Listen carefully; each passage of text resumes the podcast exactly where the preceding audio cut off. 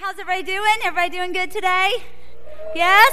Good, good. Well, we're so glad you're here with us this morning. We just want to say once again, welcome. If it's your first time here with us, it's always an honor for us that you would choose to spend part of your Sunday here with us at One Church. We want you to feel comfortable. We just want you to relax. And uh, if you're online watching today, once again, welcome. We consider you our honored guest as well. So we are going to launch into week four of our Frantic Family series. And I do, first of all, want to start out with a shout out to those of you who posted some pics this week, some snapshots of yourself and your family and your frantic uh, reclaiming of your meal time. So thank you so much for doing that. If you didn't get a chance to post, just a show of hands, who got to do that? Were you able to reclaim some time this week with your family? Good job. Good job. Anybody else? Awesome. Back Fantastic. here. Good. Awesome. Very good. Let's give yourself a hand. Awesome. Excellent. And let's keep it up. Let's not keep on doing it. If you didn't get a, a snapshot up this week and you want to do that this next week, then please do. Um, I loved kind of trying to guess what was it on the plates that people were eating or, um, or what was going on there. So it was really good um, to see that. Now, one family I know, it looked like they had been to a fast food restaurant, which was cool, but y'all, I've never seen so many ketchup packets on a table.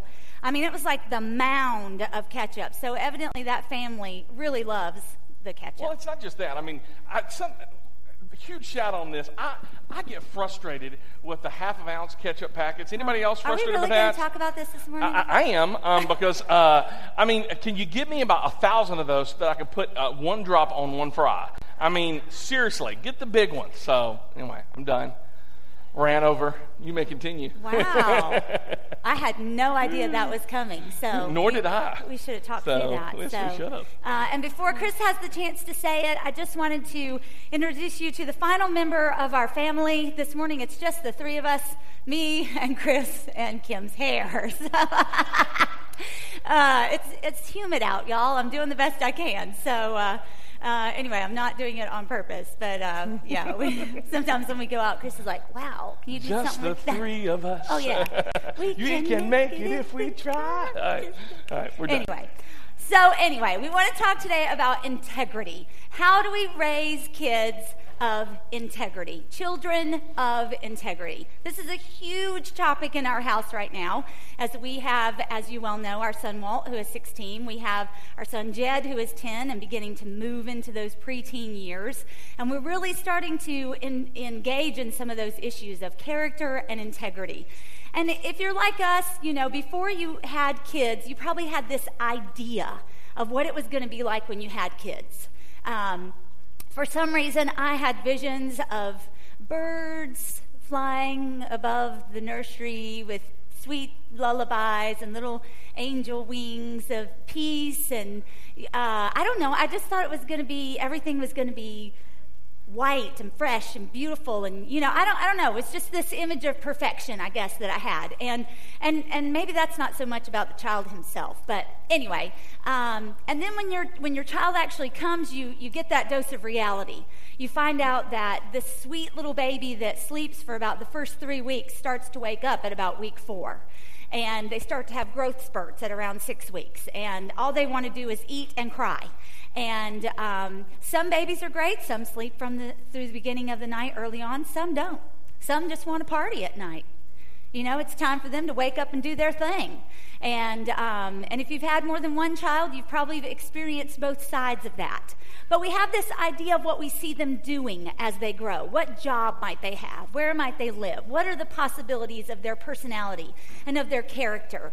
Um, they have, you know, they have such potential and as they continue to grow, then they hit like two. And then we realize, oh my gosh, this child has got issues of his or her own. Uh, this child comes with a whole different set of um, not only issues, but desires and wants and dreams and personality traits. And so, all these things that we may have pictured for them, we realize quickly that, oh wow, this, is, this may not turn out the way that I thought it would. Not necessarily bad, but just different our, our view of them, it turns out different than our reality of them. And there's a term in the Bible that's called, it sounds really harsh actually, total depravity. Total depravity. And what that means is that there's really nothing good inside of us. at the core of who we are without Christ, there's not really anything that's super amazing about us as people. And that is the reason why, as we grow, we find out that we need Christ so much, is because inside of us, there's not really anything good. And so we come to this rude awakening where we realize I'm not, my life hasn't turned out exactly like I thought it might, and my children aren't who they thought, aren't turning out to be who I thought they would be. But how do I still raise them to be kids of integrity? if we're all faced with the reality of life isn't exactly what I thought it would be, marriage isn't exactly what I thought it would be, my job isn't what I thought it would be, then we realize that we've got some things that we've got to tackle. And so, this idea of what of would my child be like, and how would they act, and what would they do, it, when it hasn't quite turned out the way that we thought it would, so we, we have to start asking ourselves some questions. And that's how do I get my kids to do what I want them to do? So, um, so there's some tricks that we develop as parents. Now, some of these are kind of funny, some of these kind of aren't. But um, the first one would be I heard this in the store the other day the fake out. I was in the store, this child was having a little bit of a meltdown, and the mom says, That's it, I'm leaving you here. It's been nice knowing you, goodbye. See you at home.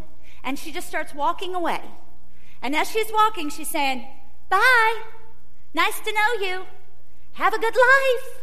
You know, and I don't know if she's expecting the child to be like, Mom, no, please don't leave me. The child did nothing, y'all. The child just stood there.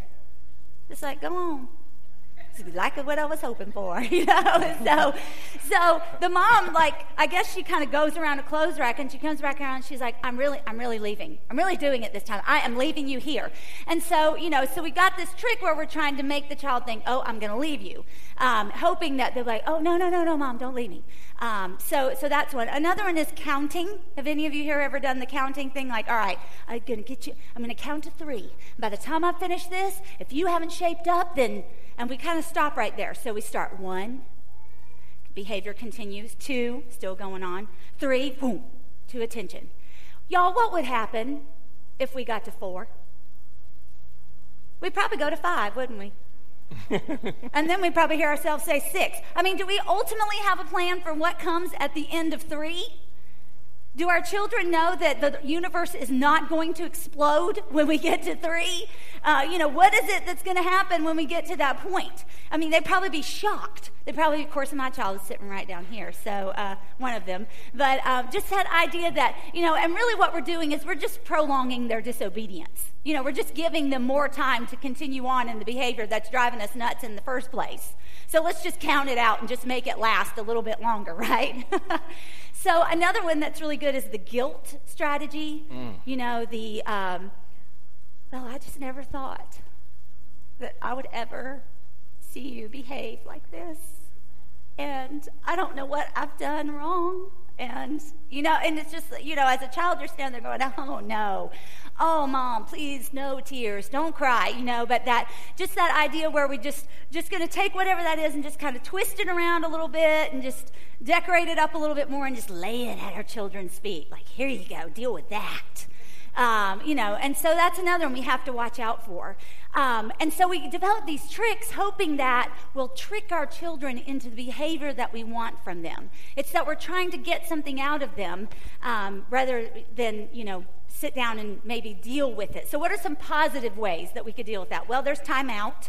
Um, where you know we separate the child from the behavior, make them go sit down, think about their actions. Um, what what did you do here? What did you say here? Um, there's uh, we, we could take some things away. We could take away the phone. We could take away screen time. We could take away television. We could take away time with their friends. You know those are things where they're feeling the consequence of the action not just us trying to manipulate the outcome of what they're doing in, that moment like oh i'm leaving you so we really have to watch out for that but if we really want to raise kids of integrity, how do we do that? If we want them to be self disciplined, how do we teach that? If we want them to be honest, how do we teach that? If we want them to be responsible, what are we supposed to do as parents?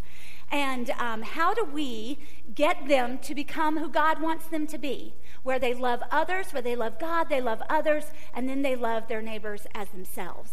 Um, and so that's what we want to talk about today. How do we begin to do that?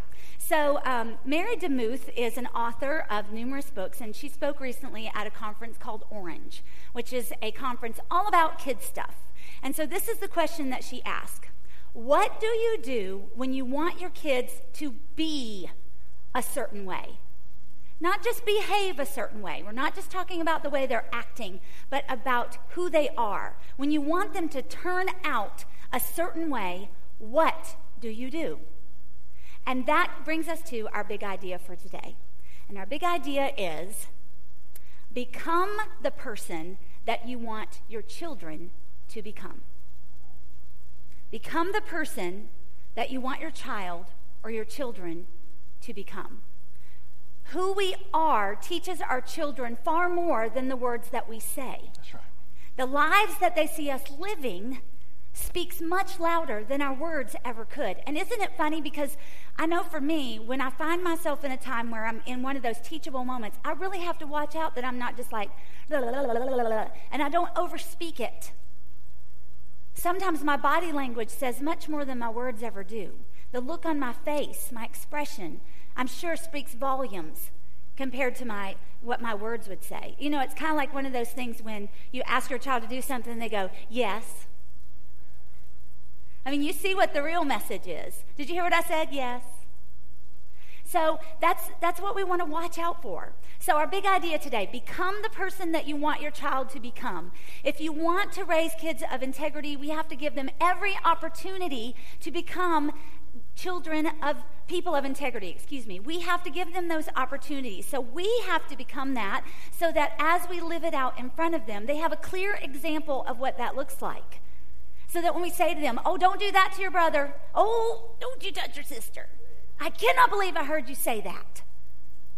Well, why? Have they seen that in us? Have they heard that in us? If we think sometimes, oh my goodness, my child is so selfish, where have they seen that? We have to look at ourselves and see are there character traits of integrity in us? Is there honesty in us? Are we selfless? Are we giving? Are we patient and kind? If we want our kids to live a certain way, then we have to start living that way ourselves because we must become the person that we want our children to be. And if you think about it, it makes sense. In some of us, it's, uh, it's like we have to do a self assessment. We've experienced something, and so that's kind of how we live it out. So we have to look at what our past is in order be, to be able to determine how do I live this out in front of my kids? How was this lived out in front of me? Um, this says, You're going to shape the future of your children not so much by what you say, but by what you do. We shape our children by who we are. Now, a lot of that comes from our past, from our homes, from our moms and our dads and our grandparents, from the adults that were around us. Some of you grew up in a great home environment. You saw your parents living with integrity, and you thought to yourself, man, I admire my dad so much. I want to be just like him. My mom is awesome. I can't wait to be just like her. And so we spend our lives watching them have a good, strong marriage and interacting well with others. And we see those quality traits and those character traits, and we're like, that's what I want. That's who I want to be. But there are some of us here that have just the opposite experience. We watched our parents and those around us struggle and fight. Maybe they fought with one another. Maybe we watched a parent move from one job to another to another, not able to get along with others, not able to accept responsibility, not able to, to provide for the family. Maybe some of you saw the way your dad treated your mom. Maybe there wasn't respect there. Maybe there wasn't love and genuine care. Maybe some of you saw your mom turn to alcohol. Maybe some of you saw alcohol as a way of coping with problems in your home. Maybe some of you saw drug abuse or physical abuse or emotional abuse. And so the only thing that you can think about in that example is I don't want to be anything like my parents. The quicker that I can move away from the example that they were to me, the better. I don't want anything to do with that. I don't want to be like that. I don't want to talk like that. I don't want to walk like that. And so, what do you do in that situation? How do you become the person that you want your child to be when you didn't see it lived out in front of you? How do you walk with integrity when you haven't seen integrity? How do you begin to live that out? Today we're going to be uh, looking at this passage of Scripture, we're only going to look at one verse, and it's found in the book of Proverbs. Proverbs. So if you have your Bibles, go ahead and turn, or you can download the Bible app. It's a free download, just like Justin mentioned. And you can go and you can be able to look at it. We have all kinds of different translations you can get on there. I'm going to be uh, actually reading from the New Living Translation. And the passage that we're going to be looking at today was written by the most wisest person who ever lived. His name is Solomon, King Solomon. and here we literally have a book that's thousands of years old thousands of years old, about 3,000 years old. And uh, some of you are like, how can the Bible, a, a book that was written 3,000 years ago, how can that really impact my life? Well, I'm telling you, you ought to read your Bibles. One of our goals, I'm just going to tell you here at One Church, is we want you to engage God in His Word every day during the week. So um, as you look in Proverbs, Proverbs is just some really practical stuff.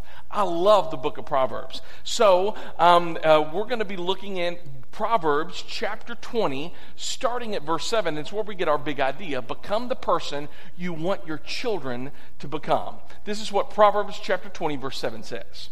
The godly walk with what? Integrity. And let's everybody say that integrity. Integrity. Now, it doesn't mean that the only people who walk with integrity are godly people, but if you're actually going to be godly, here's a byproduct of you being godly is that you are going to walk with integrity. You see, a, a byproduct of really following hard after God is that you are going to be a person of integrity. And let's define that word. Because you can define integrity, I, f- I figured out this past week, one of three ways. Um, and we're really going to be looking hard at integrity next week because next week we are going to be looking at what do you do with technology. How many of y'all, you, I mean, you struggle with technology and parenting? Let me see your hands. All right? That should almost be all of us, right? Um, I mean, we struggle. What do you do when your preteen wants a phone? Uh, how soon should they get Facebook? How soon, how soon should they get Instagram? All of these things. We're going to be struggling through this. And really, a lot of those issues when it comes to technology, as we're going to be looking at next week, is an issue of integrity. Here's one way that you can define integrity integrity is for something to withstand a crisis intact. Integrity, to have integrity means that you can, you can stand a crisis intact. Let me explain what that looks like. All right. Um, if you uh, have a boat, I was boating, I was canoeing yesterday. And I took all of my boys out and we went canoeing, and it was fun, but there was a lot of rain come down very, very quickly while we were out on the water. And you see, during that storm, the canoe survived the storm, so it had integrity. Um, or let's say you could say the vessel had integrity or the canoe had integrity. Here's another one. When, when a hurricane and a house come together and the house remains standing, we say that it has structural what? Integrity. And what this verse is saying is that if you are going to be godly, then your life is going to be characterized by what? Integrity. You're going to withstand some storms, the seasons of life in which you think are difficult. And as a parent, isn't that really what you want for your kids? I mean, as a parent, isn't that what you truly want? That when your kids, when they go through difficult seasons of life, that you know what? They may, they may get a little ruffled, but at the end of the day, they're going to be okay. Isn't that what you want for them? I mean, don't you want your children to grow up into adults who have marriages that can withstand the storms? Don't you want uh, your, your kids to grow up as adults who, who can weather the storms in their career and have a character that can withstand temptation and that can be responsible, that they can be compassionate, that they can be godly, that they can have a characteristic of love, that they can have all of those capacities? Isn't that what you and I want for our kids? The answer, I think, is yes. Well, the Bible says this that if you're truly godly, the integrity is going to be a byproduct. It's just integrity is going to happen. That you will go through some difficult times. In fact, uh, as I've been reading a lot during this week, I've been going through this thing on my Bible reading plan, on a lot of it's in James. And it says, Consider it pure joy when you face various trials, for the testing of your faith develops perseverance. You see, there's something about that when you're godly, it doesn't, hear me, it doesn't say if you're godly that you're never going to have any storms. It says, no, no, if you're godly, you're going to you're going to withstand those storms intact. So, parents, isn't that true when it gets older? Parenting is way more difficult than you ever thought it would be. Mm-hmm. I'm, I'm telling you, it is for me. I used to be an expert when I didn't have kids. I was, man. You could ask me anything, and I could tell you what you need to be doing. Right? Now, here's the problem. When I got kids of my own, the expert, he flew out the window. Right? He just did.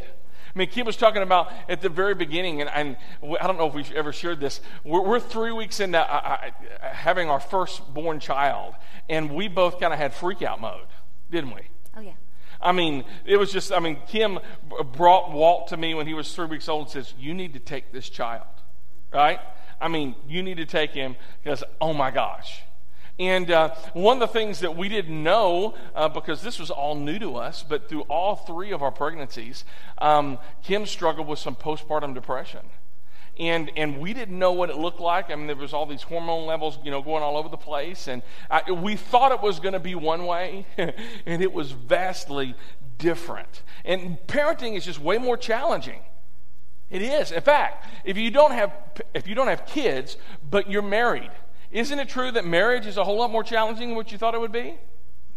Right? I mean, you looked into his eyes and he looked into yours and you're like, oh, baby. Right? I mean, and you, you think, we could just live on love. That lasted for about 24 hours. And you're thinking, I'm hungry. Well, love don't fi- love don't fix that problem, right? I mean, parenting and getting married is just way more difficult. It really does push us to our boundaries and to our edge, and it pushes us into the depths of our soul. And sometimes you withstand the crisis, sometimes you don't. But this what this verse is saying is this that if you draw close to God, he will equip you to walk with integrity. He will equip you. And you may get some stuff messed up in your life, but you're going to stand the storms intact. And I know some of you, you may be here today and you're like, okay, no, I don't, I don't agree with you, Chris, because I've hung out with some godly people, and they had they didn't have any integrity. They didn't have any um, morals. They didn't have any boundaries. They just they were bullies and they were mean. And I would just say this I don't think they were truly godly. They may have been religious, Anybody ever uh, met a mean religious person? They're everywhere, right? I mean, you can be religious and have nothing to do with God. But yet, if you're godly, see, godly people, I want to know godly people. They're the ones who walk with integrity. So, as a parent, how does this translate? Well, how do we get our big idea today? That, you know, we are to become the children we want our child to become. All right, look at what it says in the next part of this verse. The godly walk with integrity. Blessed are their children who what? You see, there is a blessing that comes that gets handed down to children who walk with integrity. You, you hear that? That if you're a parent, there's something about that that when you walk with integrity, the best gift that you can give your children isn't an iPad for Christmas or isn't the, the most next technological thing. No, the best gift that you could give your children is for you, mom, is for you, dad, to walk with integrity. Because this verse says, Blessed are the children who follow them.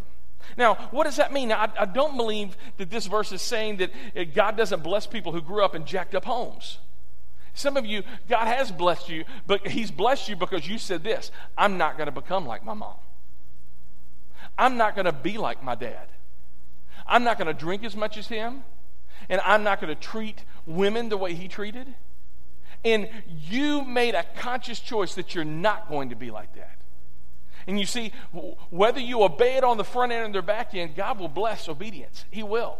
But what this verse is saying is that if you, as a parent, if you walk with integrity, then you give a gift to your children that will last for generations. You will be giving them a legacy because you will be becoming, you will become the type of person you want your child to become. I love that. Let me suggest a couple of very practical things of how to live a godly life. Because, I mean, think about it. How do you do that, right? How do you live a godly life? Well, to be honest with you, I have no idea. So let's pray and let's go home. Dear Jesus, no, I'm just, let me give you a couple of practical suggestions, all right? And the first one is this. The first thing you got to do is you got to be ruthlessly honest with yourself. You got to be ruthlessly honest with yourself. Because all of us, we want our children to do some things that we're not doing. And really, when it comes down to it, that really is an integrity issue, right?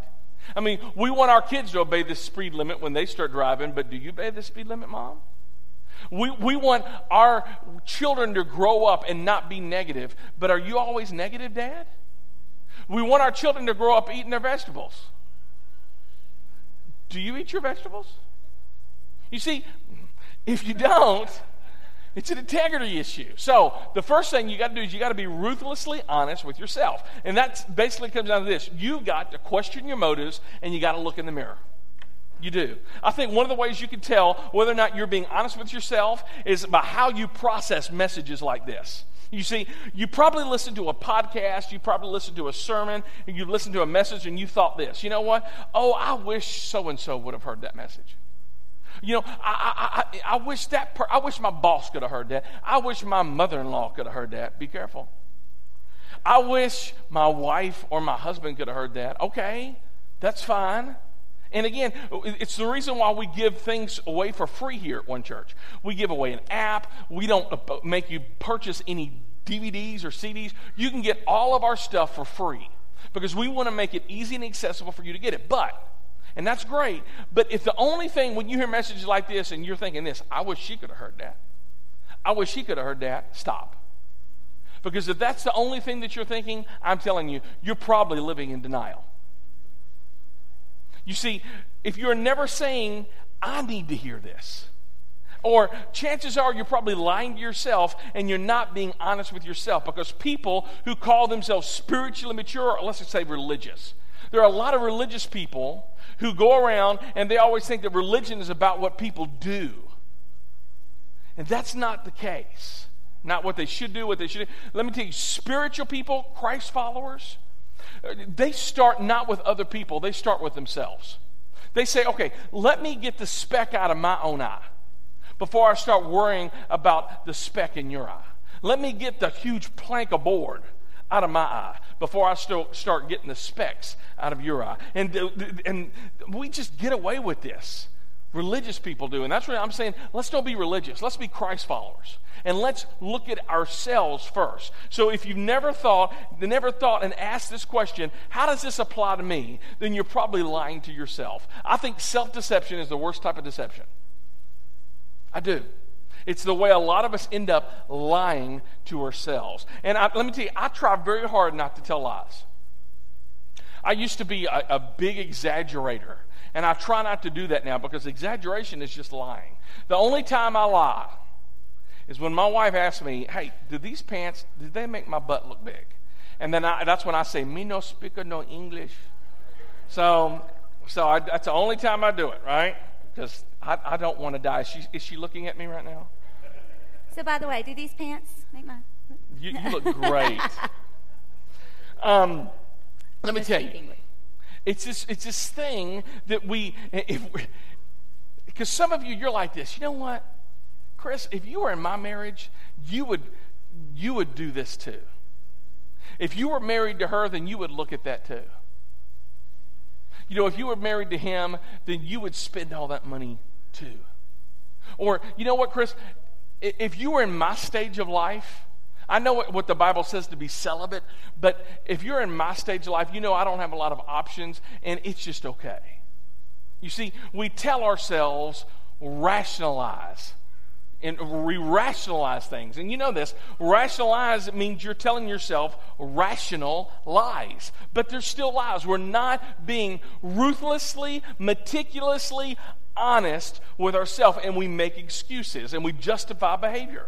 You remember one of the things we talked about the beginning of this year? You can make excuses or you can make progress, but what? You can't make both.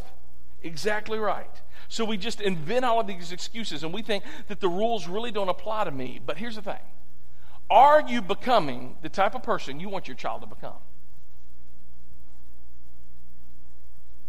If your child was 20 something and were acting the way you were acting and saying the things you are saying and looking at the things that you're looking at, would you be pleased with their behavior? If not, then you have an integrity issue.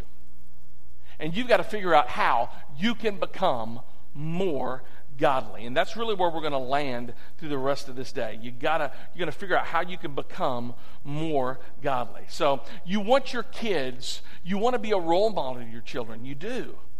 And you know, the question is, what are you, what are you modeling as a role model?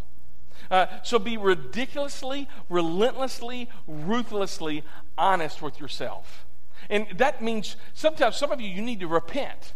That's kind of a churchy word. Let me explain what that means. Repentance just means this it means you got to turn. You were going this direction, and you say, No, I'm going to go this direction. And you stop doing what you're doing. If you want to become more godly, some of you, you need to stop doing some things. And then this, from there, let me give you another churchy word. It's called forgiveness. And forgiveness is what Jesus says that what used to define you in your moment doesn't have to define you anymore. That the, what you used to do is not really who you are. You are forgiven. And again, it reminds me of a time where I was, uh, you know, preaching a sermon a while back on, in, at one church here. Is and it was an integrity issue for me. I, I was up here and I'm preaching about baptism. And, uh, and I'm talking about baptism. We have a lot of people who were baptized as a baby. And I had to go through that biblically and, you know, what does that look like? Because the Bible doesn't mention anything about baptizing babies, anything like that, right? And basically, where I landed was this that baptism is a conscious choice that you make after you begin a relationship with God through Jesus Christ. Now, literally, as I'm preaching that, I feel God whisper in my ear, okay, Chris, you were baptized when you were eight, but that's not when you began a relationship with me. So I'm up here telling you guys to do something, and I feel God saying, you got to do something about this. And immediately after the sermon, I remember, I remember, I think I went to go talk to Kim about it. And I just said, listen, I need to get baptized. Would you baptize me? And uh, she said, Yeah. And I just kind of walked her through my whole process of this. And I remember uh, um, planning and talking with the staff, and, uh, and I had all three of my boys around me. And my oldest son, Walt, he said, Dad, do you think it's, isn't it kind of embarrassing to you be the pastor of the church and you getting baptized? I said, You know, I never thought of it like that. I says, But Walt, let me tell you, I think it's even more embarrassing when God tells me to do something and I don't do it. You see, what I was able to do with him is I was able to tell, I really don't care what people think of me. What I care is living a life of integrity. And if God is calling me to do something, then guess what, Dad? You got to do it. Mom, if God is calling you to do something, then guess what you need to do? You own it. You just do it. You go out and you are obedient. And when you do that, you give them a front row seat to the grace of God at work in your life. And they're going to realize that you're not perfect. They already know that you're not perfect, they live with you, right? But what they will see is you struggling through faith. And what you're going to show them is going to last a whole lot longer than what you could ever tell them. So be ruthlessly honest with yourself. Hmm. The other thing that we want to talk a little bit to, about today is personal growth. Um, it makes me think of the scene in uh, when Harry met Sally. When, when I don't know if you guys have ever seen that movie, but anyway, there's she's in the personal growth section of the bookstore. Anyway, sorry, I just went somewhere y'all didn't go. Anyway, good times.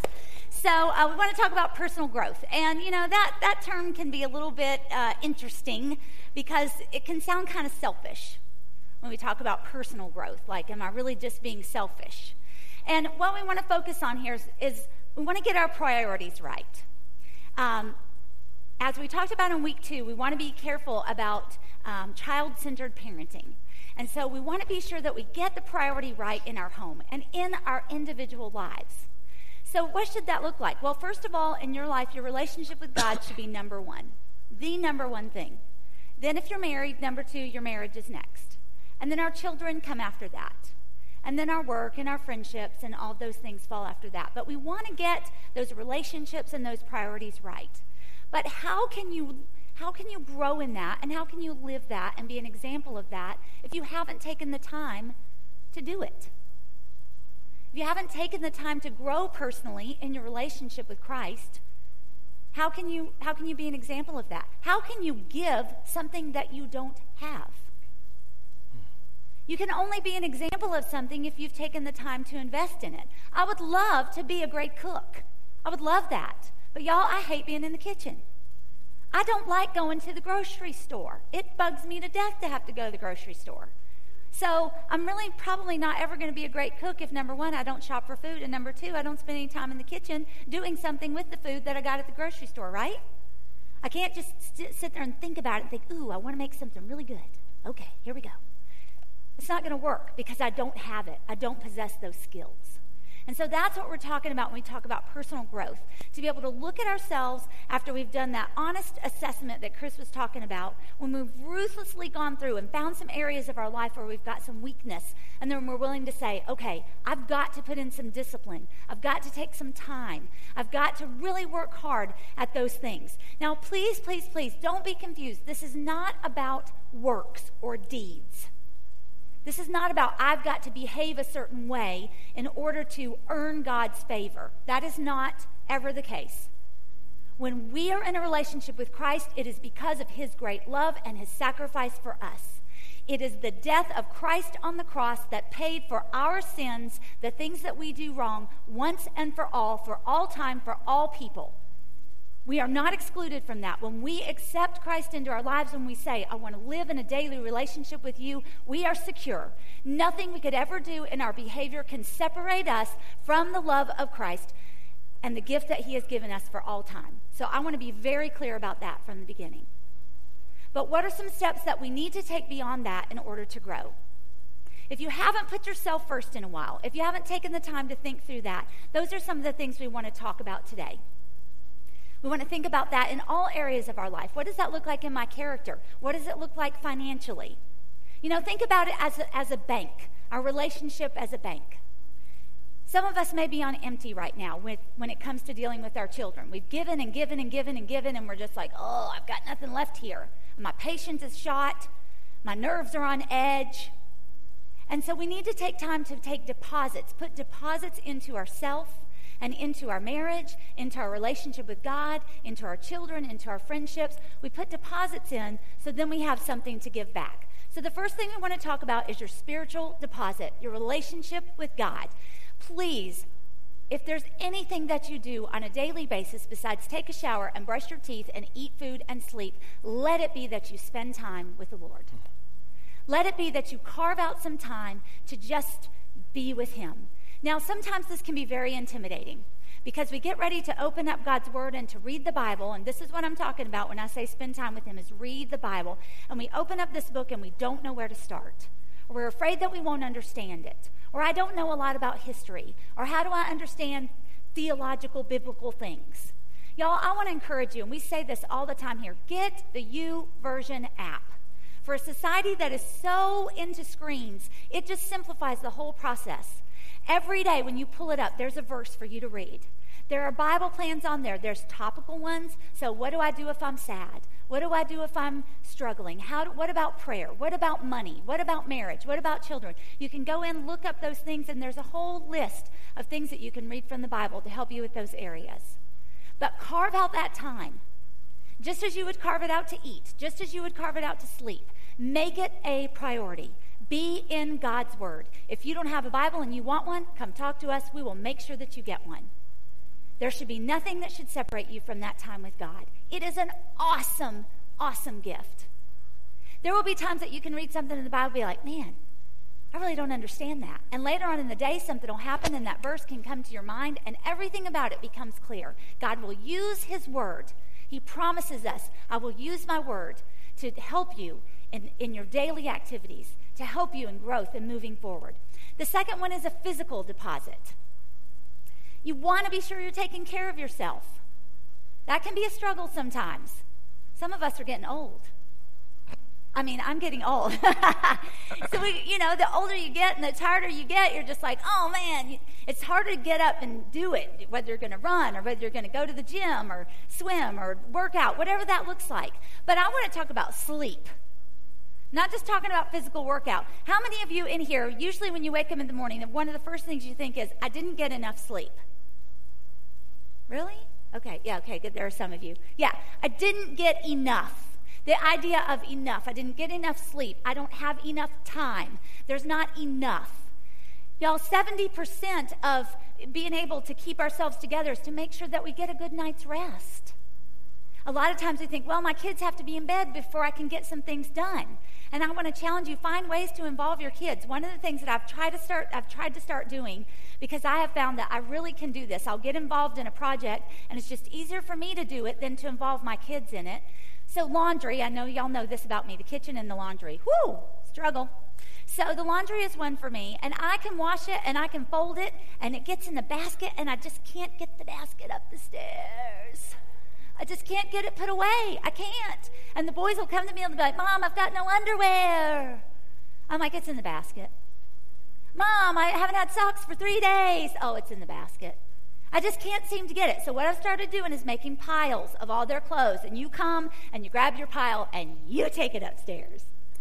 So it's, it sounds simple, but things like that where you can involve your family in that. But when we are rested, it makes a huge difference. It gives us, it gives us a break. It gives us a breather. It helps us be kinder and gentler. It helps us to listen better. Helps us to interact better. So be sure that you're taking good care of yourself. The next one be emotional deposits. Parenting is emotionally exhausting. Amen.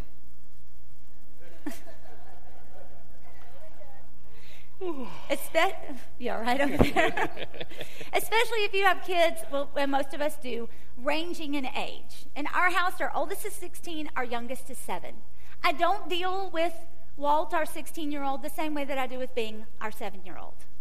Bing is in a whole different stage of life than Walt is.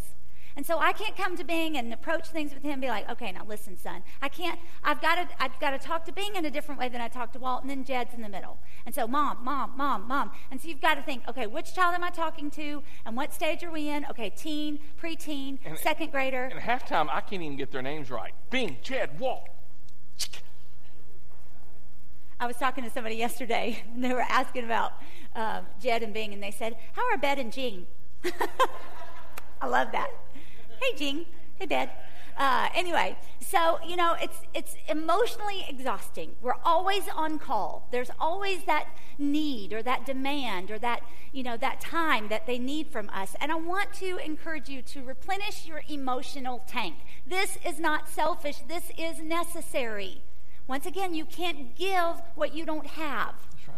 So if you are just spent from giving out so much, then how can you give kindly and patiently and lovingly to your children, to your spouse, to your friends?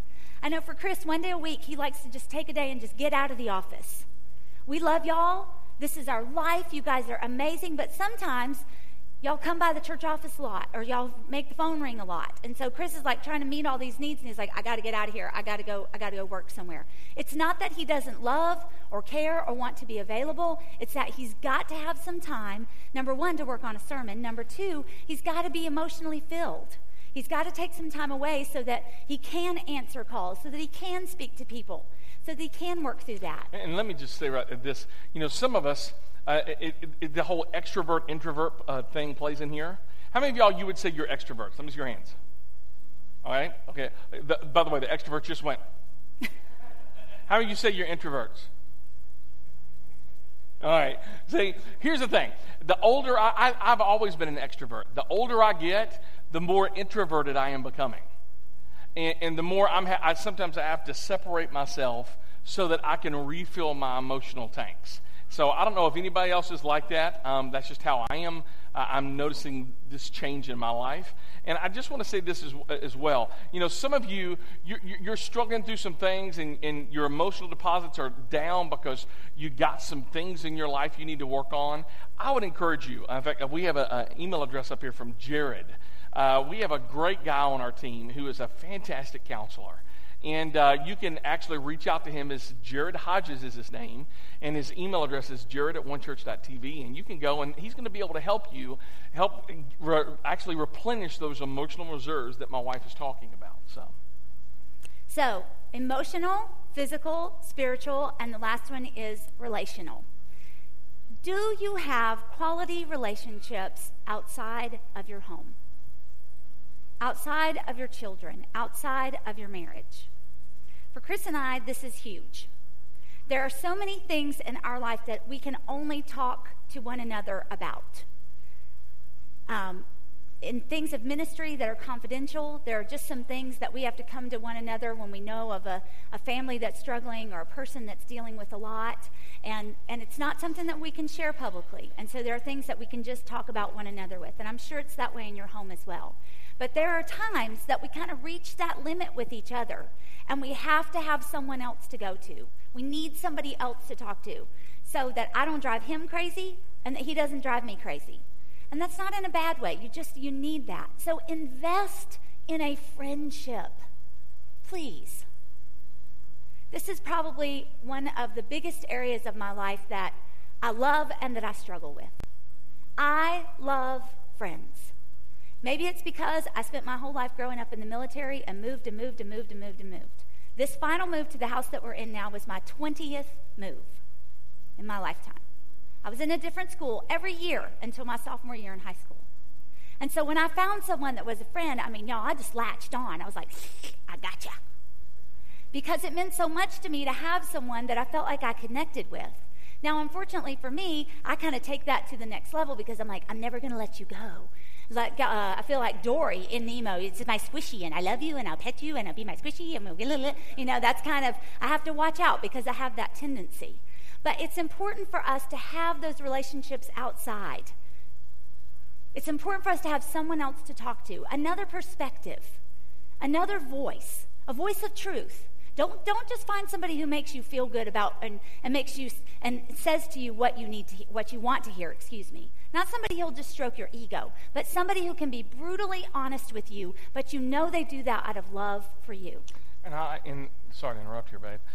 This is one of the things that you and I, just over the past few days, has brought a lot of tears to both of us, right? We've seen a lot of people. Um, Kim has two really close friends uh, getting ready to move. One just moved to Japan, and uh, another one is moving up to Franklin and um, I got to be honest with you. I love you guys at One Church. Y'all don't y'all don't make it easy because we have a lot of great people here who move. And we, I know you're all excited about your next venture and your next where you're going to go, and you need to be. Are you even thinking about my feelings? I mean, seriously, right? I mean, remember the people that you are leaving behind. I'm telling. I mean, and I'm joking, kinda, but uh, this, this year has been a rough year for us because we've seen a lot of you um, getting either getting ready to move or moving or have moved. And it's just like, oh, man, because we love you guys so much. So, another thing, and we'll get us back on track on the notes, is I would just encourage you to date your spouse. You talk about making those relational depo- deposits. Friendships is a good thing, but again, don't put your children in the center of your marriage. Number one, put Jesus there, but then after Jesus Christ, you need to make sure to validate your spouse, date your spouse. I mean, the best thing that your children can have is a mom and dad that love one another, correct? So, I'm sorry. I interrupted you. No, you're good. So, um, what we want, where we want to end today is we don't want you feeling guilty or having self hatred or, oh, I'm doing this wrong, oh, I'm doing that wrong. What we want you to do is ask some honest questions about where you are with your integrity and your character, your daily practices. Because once again, if we want to raise children who have integrity, we have to start with ourselves. We have to live with integrity in order to raise children with integrity. So maybe through the course of this morning, you've just heard the Lord say to you, Ooh, that, that might be one. Or maybe you've just had that feeling like, man, I really need to work on that. I need to spend some time there. I need to develop some discipline in this certain area. Do the work. Don't run from it. It is the heart of God that we live for Him in front of our children. He chose our children to be in our family. He chose you to be their parent. He did that with full confidence. That's right. He knew that there was no one better to parent that child than you. So don't allow this to go to a place of, oh, I've done this wrong and oh, I've done that wrong, because I'll be honest, I quickly do that. When something goes wrong with one of my boys, the first thing I think is, man, what did I do to cause that? What did they see in me that caused them to behave like that? It's not, sometimes it's not about me at all. Sometimes it's just that they're human too. And they're growing and they're developing their relationship with God. But as far as it depends on me, That's right. I want to live a life where they can look back and say, I saw my parents live that way, and I want to live that way too. So as we close in prayer this morning, let's just all start there. Allow this to be an encouragement to you. What is it that I need to pick up and grow? And what are some things that I need to leave behind? This goes back to what Chris says earlier. Repent. Drop the things that aren't serving you well. Seek the forgiveness for that and move forward. Don't live in guilt. Don't live in shame. Don't live in condemnation. This is the day that you stand up and say, I'm honored that I was chosen to be a parent to these children, and I want to take up what Christ has given me and do it with integrity. Let's pray. God, I thank you so much for the privilege to be able to go through this journey together. I know today's topic is not one that comes easily because in our society we often feel the pressure of performance or perfection or achieving. But that's not what we're talking about here today, Lord. We're talking about our character, our integrity, our relationship with you. So, for the parents who may be sitting here feeling like, man, I'm at the bottom of my bucket, I don't know what else to do, I don't know what else to say, I pray that you will encourage them today. I pray that you will help them to look to you and to be able to say, God, I don't have all the answers, but I know that you do. And I know that I don't have to be perfect, but I know that you are. I know that you long for me to love my children the way you do and to live a life of integrity. Give us strength as parents to do that. Give us hope. Give us determination. Give us discipline. Give us the passion to do that. Because not only do we honor our children when we do it, but we grow closer to you. And that's who we want to be. We want to be different. We want to be known by your mark in our lives every single day. We thank you, Lord, and we love you.